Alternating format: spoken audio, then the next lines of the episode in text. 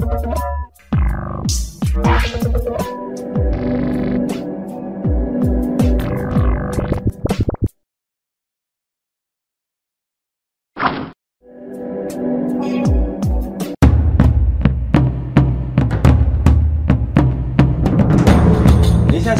灿时光会客室，我是节目主持人管中祥。灿烂时光会客室呢，是由公视新闻议题中心 PN 还有公民行动影音记录资料库，我们联合制播的网络视讯的节目。我们希望透过人物的专访，来让大家了解，在这个争议性事件背后，必须要在更进一步厘清的，不管是在制度上面，或是文化上头的问题哦。呃，在我们其实谈论了这个阮国飞的这个相关的议题之后呢，呃，其实在网络上面也看到对我们专访的一些不同的看法哦。有些人会觉得说，呃，其实你们都完全是站在这个所谓逃跑外劳的角度来去看这个问题哦。那例如说，很多人他在家里面，他真的面临到很多，不见得是因为制度的关系，而是因为他需要照顾。那这些人跑走了，他该怎么办？那这的确是一个必须要关注的问题。我们过去也曾经谈过台湾的这个长照制度。那也有一些朋友，他其实会比较站在警察的角度来看。那警察这个执法有错吗？警察做这样的工作有不对的地方吗？他本来就要去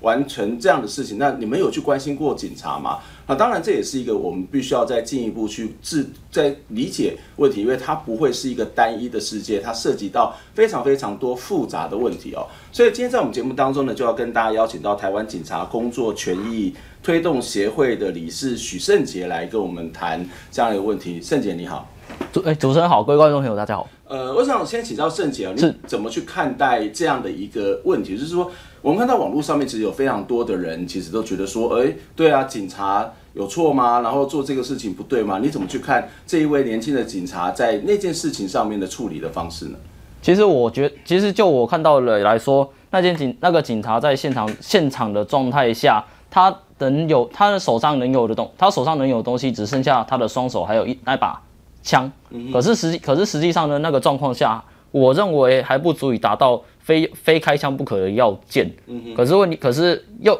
又回过头来，他是他只有枪能用，因为学校并因为学校的教育并不鼓励我们用双手去执勤。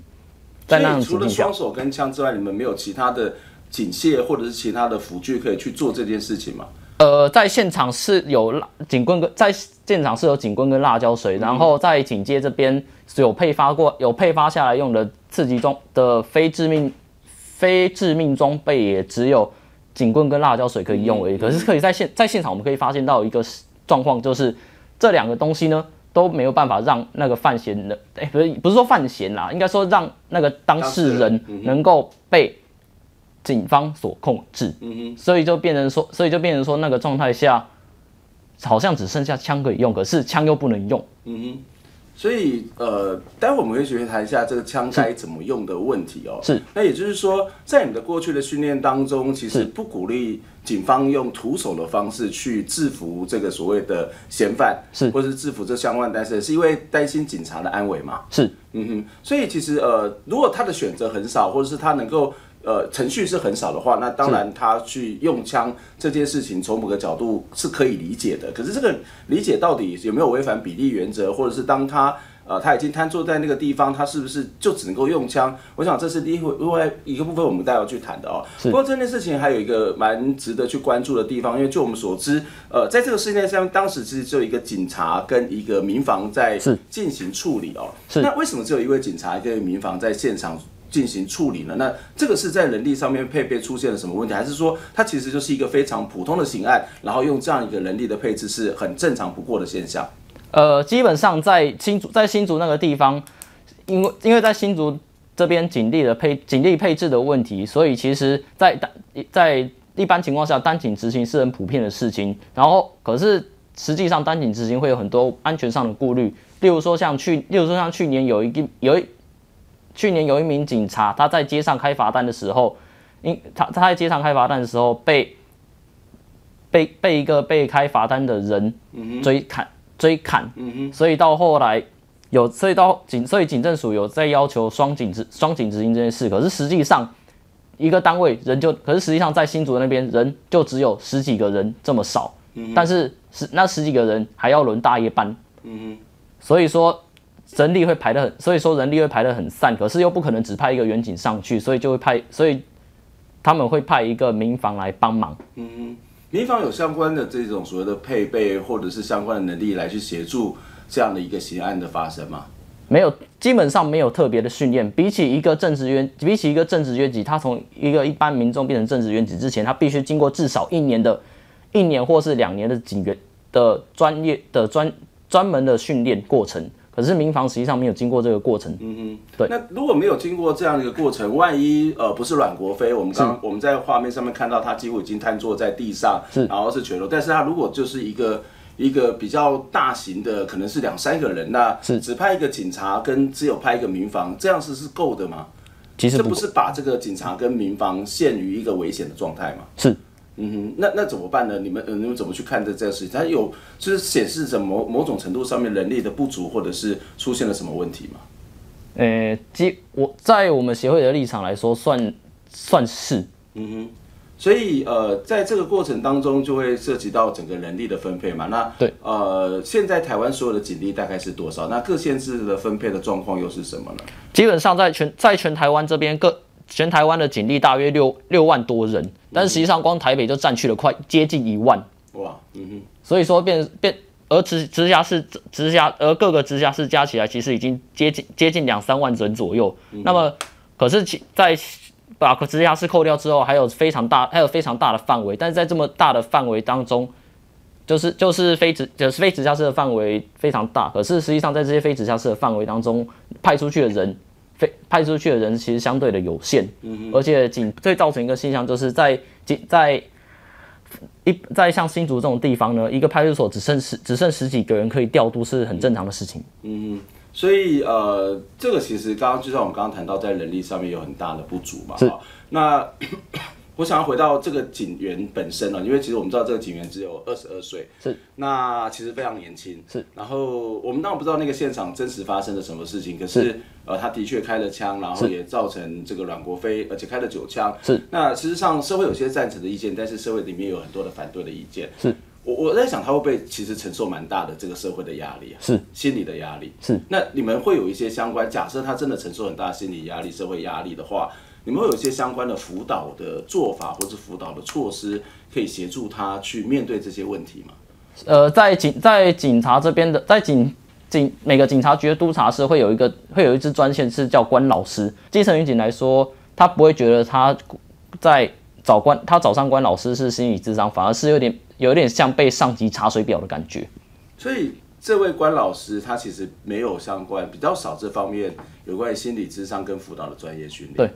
呃，这是也是在每个几乎在每个警察局都会有的这种现象嘛？对。那所以去找他们，反而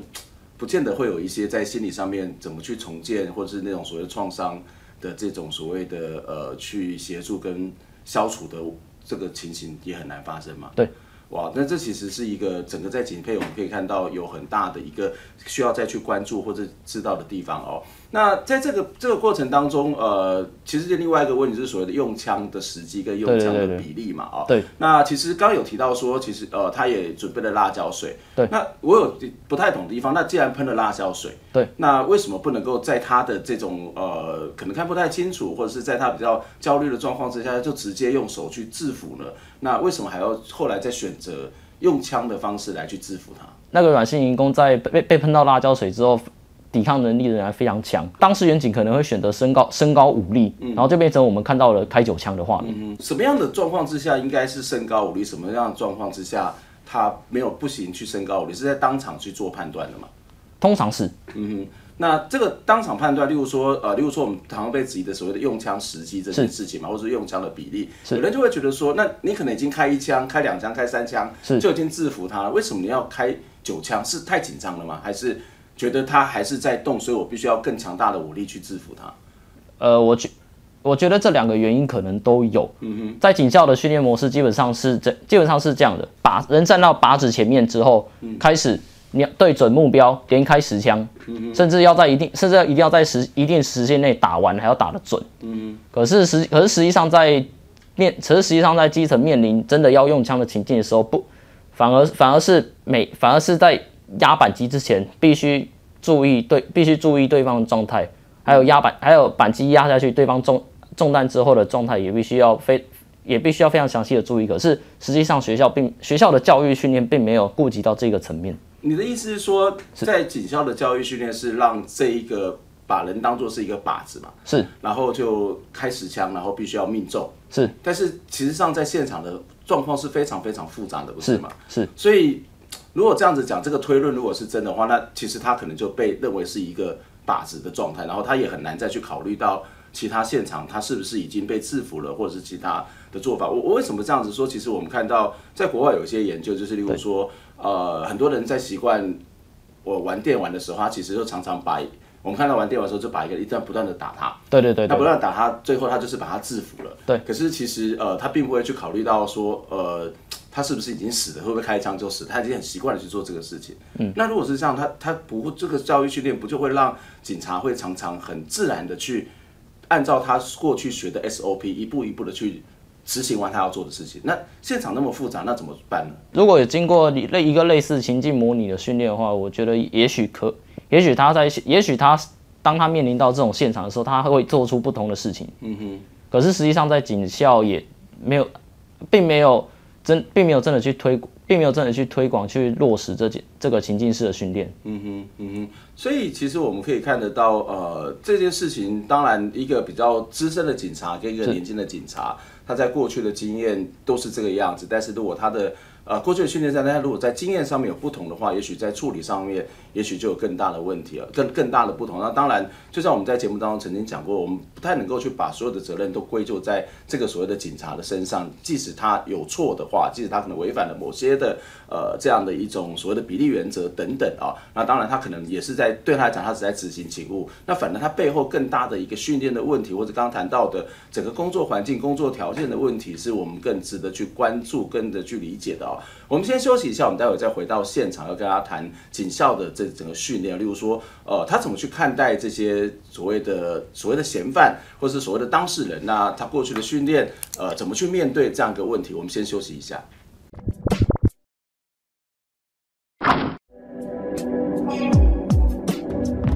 欢迎收看这个礼拜的大元载报新闻。九月二十八日，最高法院认定布农族猎人王光禄案有违宪之余。因此裁定停止审判，并申请释宪。这也是最高法院有史以来第一次申请释宪。王光禄因为持枪射杀台湾保育类动物山羌，给九十多岁的母亲食用，而被判刑三年半定谳。原民团体认为此判决严重侵犯传统文化。二零一六年底，检察总长为王光禄提起非常上诉。最高法院则认为狩猎是原住民传统文化之一。主管机关并未与原住民协商，就将现代法律强加其上，这样的法律恐怕违反宪法与原住民基本法所保障的原住民族财产权益，因此申请释宪，交由大法官做解释。教育部与科技部轮番推出玉山、爱因斯坦与哥伦布等计划，希望可以培育台湾高教人才，但高教工会于九月二十七日上午到教育部前抗议。批评政府哗众取宠，将大笔经费投注在少数人身上，根本无法解决年轻学者普遍遭遇的劳动问题。高教工会也指出，大学教师的人数配额每年正以六百人的速度持续缩编，甚至出现年龄层老化的现象，导致师生比恶化，年轻学者更是难以踏入高教任职。对此，教育部则回应。将会从高教深耕计划中规划两成经费来解决师生比恶化问题，改善青年学者的工作环境。争议延烧半年以上的大关社区拆迁案，于九月二十六日在板桥荣民之家召开安置方案说明会。内政部将以今年提出的包租代管进行专案处理，由政府向民间屋主承租，再以二房东的身份转租给需要的民众。弥补社会住宅数量不足的空缺，并解决空屋率问题。对此，自救会质疑安置方案决策过程并未让民众参与，根本只是政令宣导。而主持会议的退辅会副主委李文忠则反批自救会态度不佳。双方在一度口角后稍微让步，决定维持往后的协调可能性。欢迎再次回到灿烂时光会客室，我是节目主持人管中祥。在刚刚的大元仔报新闻当中，我们看到了这个。呃有关于大关社区哦，其实在几天前，包括退辅会，包括。这个呃，由美女办公室，还有新北市政府以及居民，他们开始去做的这个所谓的协调哦。那当然，新北市呃，这个所谓退辅会，它也其实提出了一些相关的方案呢，就是在呃今年大概在今年十一月会，新北市政府它会有一个。呃，相关的这种新的办法就是包租代管哦，然后会提供这个两千两百户的这个民宅，然后他们表示会去协助这个大关的居民能够进入到那边去居住。不过，呃，在程序上面也有一些。被讨论的地方就是居民觉得说啊，怎么会是你来告诉我们怎么做，而不是我们应该来协调，或是有一些比较之前的一些讨论哦。那应该多听听这个居民的意见哦。呃，但是不管如何，我们看到这个案子相对于过去都有一个比较好一点的进展，但是在过去的一些安置的经验当中，反而会让这些居民他必须要承担这个他更多的这种所谓的租金或者是这个贷款哦。那这也许也会对大关的居民是另外一种压力。那当我们会希望他能够尽速的好好的解决，是一个我们所期待的这个方向哦。呃，我们在节目当中要来跟大家继续刚刚谈的话题，就是有关于从这个阮国飞的事件来看待这个警察的执法，以及在他们过去的训练，我们要再做进一步的探讨。所以今天节目当中跟大家邀请到是台湾警察工作权益推动协会的理事许胜杰来跟我们谈这个话题。胜杰你好，主持人好，各位观众朋友大家好。呃，刚刚我们在谈到的这个警察的在用枪的时机以及他整个的 SOP 的过程哦，当然我们接下来会来跟大家继续谈有关于这个警察在过去的这个所谓的训练，呃，有没有什么值得再进一步讨论的地方？不过，呃，这件事情发生的时候，我跟我一些警官的朋友在聊天，他说我他说我觉得我们警察蛮倒霉的哈，例如说。在抓所谓的逃跑外劳、逃逸外劳或是无证外劳的时候，呃，其实这个工作应该是移民署的工作，是。那可是他大量的转移到警察的身上，然后甚至好像也有要这个会有这个绩效的这种考量，那。这个这个这个，如果他是一个移民署的工作，为什么会大量跑到这个警察，然后他反而变成是一个在绩效上面要去评估？那这个绩效当然就会让警察会说，哎，我如果抓到，我就可能会对我的升迁，或是对我的其他的这种所谓的评评评鉴是有帮助的，所以他当然会去做这样的事情。那可是也会增加你们大量的这种工作量，不是吗？是。那我也会造成所谓权责不分的问题嘛？因为移民署实际上他能他能下去抓，他能下去处理逃逸失联移工的人力只。就是失失联移工的人力其实非常，相对于警察机关非常有限，而他们分布的密，而他们分布的密度分分布的密度也只有集中在某几个地方，例如说像台，例如说像台北市，就台北市专门处理失联移工的也只有一个台北市专勤队，就这就这样就这样一点人而已，反而相对于反而相对于每反而相对于每个警察分局有几百个人力来说，每个每一个分局有几百个人力来说，这个中间的落差非常的大。嗯哼。所以呃没有办法让这个这样的工作就直接回到移民署嘛，或者说有没有办法让移民署去增加人力，或者是让移民署跟这个警方去做某种人力上面的协调，而不是把这个工作反而是大量的在，特别是所谓的逃逸外劳或者所谓的无证外劳的这个工作，大量的压在这个警察的身上。我会我呃就我们协会的观点来说，这个这个的确是移民署他们自他们自己应该要去处理的，没错。就移民署他们自他们应该要自己。自己去再多再多招再多招再多增加再多增加人力，嗯，还有再还有再跟哎、欸，还有就是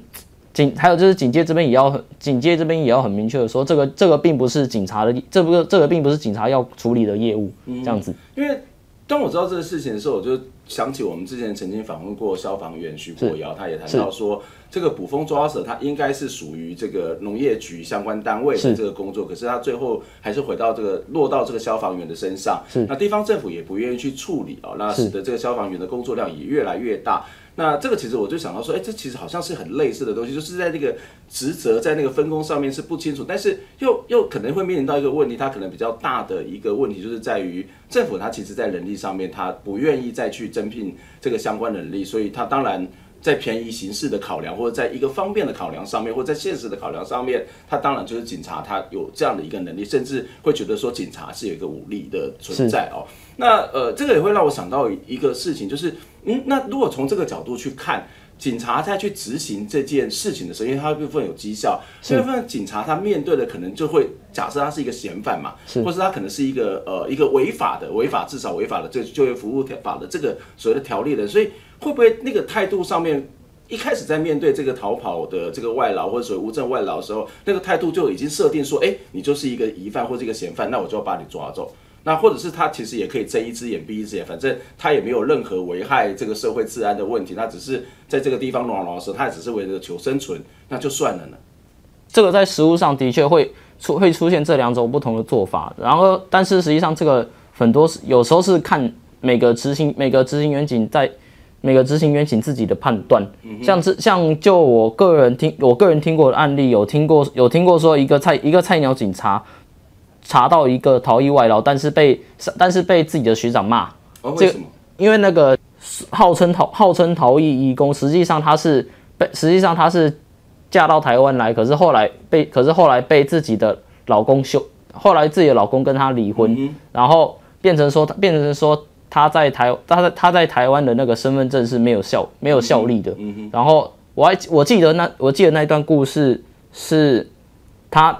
说他收的那个那个人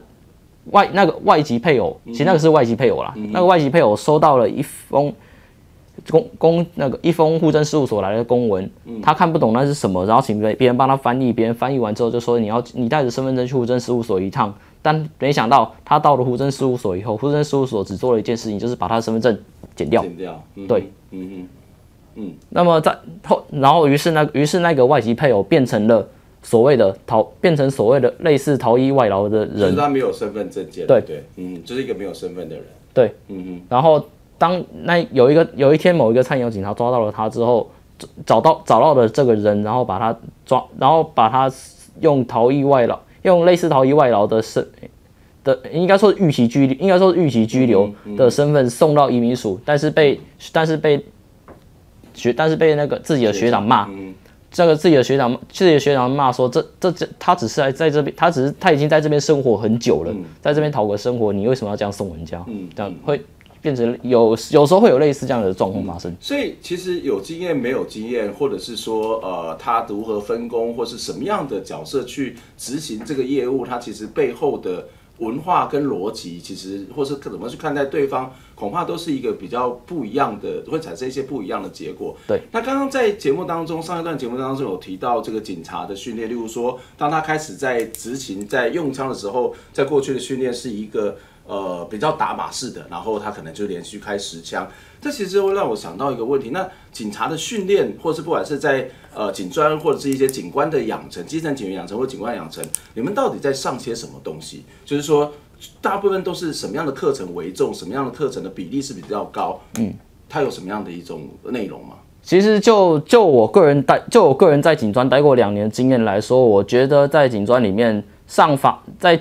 上法在上法律，在上那个法律课程，还有跟警察相关的课程，例如说像那个警察，主要是在上课，主要是在讲警察法、警察职业刑事法、警察勤务条例这一些法规，这些课程其实就占掉了大概一半左右。嗯哼。那么再加上加上还有一些，加上还然后另外一半就是军军训，军另外还有一一种课程叫军训课。可是军训课的功能在干嘛？可是实际上军训课在干嘛呢？我就我个人在警专待过两年，就是四个字。浪费时间。嗯，怎么说？因为在那那一堂那个军训课，他是他有排他排了两个小时，然后他的课程目标是写说培养统培养学生领导统御的能力。可是实际上我们做的事情是排好几百好几百个人成一个中排成一个中队的队形之后，听着队长官的好指令做事情，嗯、然而实际上大部分是法，就是少犀利政做一些军军队里面会有的基本教练，嗯，就这样而已、嗯。这样看起来其实比较像是一个呃，除了这个法律或是一些警警察的，应该讲说这样看起来比较像是在以这个法律的训练、警察相关的法律训练以及执行勤务的一些技能啊，例如说用枪或是打靶等等这些东西为主，甚至刚刚谈到军训也是一个比较从一个。呃，军队管理自己的角度去看这些课程嘛，去安排这些课程嘛，那会有一些有关人文的一些相关的训练嘛，或者是呃，可能包括这个东西可能包括犯罪心理学啊，或者所谓的呃警察伦理啊，或者是其他可能像社会学等等，怎么去理解整个社会文化造成一个人犯罪各式各样的因素的这种训练会有吗？其实就人其实就人文教育这部分的话，我们有。呃，有基本上大部分都是选修，嗯，然后可是选，可是实际上跟人文教育有关的选修只会排在一年级下学期，而且只有两学，而且。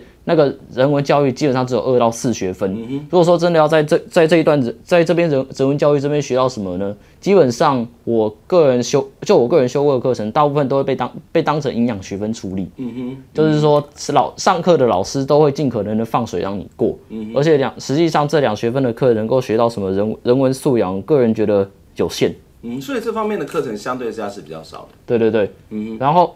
其实然后说。就就人文数就人文学科，刚刚有提到有一科必修课叫警察伦理学，嗯、可是实际上这个，可是实际上来学校教警察伦理学的师资，大部分并没有受过道德哲学的相关道德哲学，就是伦理学本身的相关训练。嗯，嗯但是实所以也变成也就变成说，他们实际上过来讲警察伦理学，他们不知道要怎么样从伦从伦理学的角度出发，从真真正属于伦理学角度出发，然后再去谈说警这再去谈说警警察的。关于伦理学在警察这个领域要怎么去应用，都上些什么内容啊？警察伦理学，实际上在他们实际上的操作会变成说是只是在讲公务人，在讲公务人员廉政伦伦理规范，还有讲公务人员行政中立法，嗯、然后再过来就是每个老师的讲法会差很多。嗯嗯。可是就我听，就我自己上过的，还有我跟大部分同学接触到的，大部分是的状况会变成。警察那些警警察官长在谈他们的丰功伟业，嗯哼哼，当然跟跟每个老师的状况是比较不一样，对。那但是呃，刚刚谈到其实有些部分还是比较在一个道德的这个角度去看这件事情嘛。那我自己在也在学校里面教有关于媒体伦理，可是我一直觉得媒体伦理其实它常常是一个。伦理常常是一种情境定义，就是我们在不同的情境之下，我们该如何做判断，如何去做选择啊？例如说，记者在某种状况之下，他到底可不可以偷拍？偷拍之后的后果是什么？他的目的是什么？他不是完全是禁止的。所以伦理它其实是一个非常非常复杂。那特别是在执行这样的一种第一线勤务的警察，我觉得这恐怕还是一个非常重要的一件事情哦。那刚刚我们也谈到一件事情，就是。呃，警察在英国的警察，或者是在其他国家的警察，他们在巡逻的时候未必都会带枪嘛。是。那台湾有可能不带枪，而是在做其他的这种所谓的劝阻或者只要去通报的这件事情就好了嘛。而但因为带枪跟不带枪，当然对警察是一种保护，可是它也有可能会造成擦枪走火的情况。在警在警察在警界这边有一个有有一个规有一个内部的行政规则，有规定说在警就规定说警察只要是出只要是出派，基本上只要是出派出所。的勤务都必须佩戴枪械弹，都必须佩戴枪械弹药。它这个规范的目的，原则这个规范原先的目的是在保障保障远景的安保障远景的安全。可是实际上在在可是实际上有我们可以发现到说，其实远景真的其实远景真的面临到非用非用非需非用枪不可，甚至需要用杀人的方式来保来保护其他的人民或保护自己的情境，其实。非常非常的罕见，嗯哼，嗯哼，所以所以其实在，在所以其实某种程度上，这也是为什么英国他们会他们会选择他们会选择大部让大他们会选择让大部分的远景不要不用配枪执行的原因。嗯哼，最后一个我想请教你哦，是。就是其实你在刚刚从警专毕业，然后接下来可能就要进是进去当警察，但是你又在推动警察权益，你不会担心被人家玷污这地盒吗？啊，问问到这么敏感的问题的，对，你会担心吗？你会害怕吗？其实我个我个人一开始是有一点担心，没错，但是到后来，但是到后来我自己是想有想有考虑过这个问题，反而是说，就会觉得有些事情如果没有如果没有人出来谈，如果没有人出来谈，那个现状还是会在。嗯哼，就像有，其实这个就有点像是。我在其实这个就有点像是我自己在进警专之前，在三在三一三二四那段时间有思考过的事情，嗯嗯、就是其实就是其实防其实制其实制造出一个我群跟他群之我群跟他群之间的对之间我群跟他群之间的对立，对于现状没有任何的帮助，所以我我我个人会希望说从从警从从警察的角从警察的角度出发去看警察到底缺到底缺了什么，需要改进什么。嗯哼，这样子。我想从这个角度来去看事情是一件非常重要的事情，就是有时候那个是在于沟通跟理解上面产生了一个非常大的落差哦。那当我们在节目当中也要告诉大家，就是除了这种从移工的角度来讲，从警察的角度如何去看待这件事情也是非常非常重要的。那我们可以从不同的面向、不同的角度去看待一件事情，也是在讨论这个事情可以让它有更好的发展的可能性。那今天非常谢谢圣杰来接受我们的访问，希望下次有机会能够再请继续的请教圣杰。我们下礼拜空中再会，拜拜。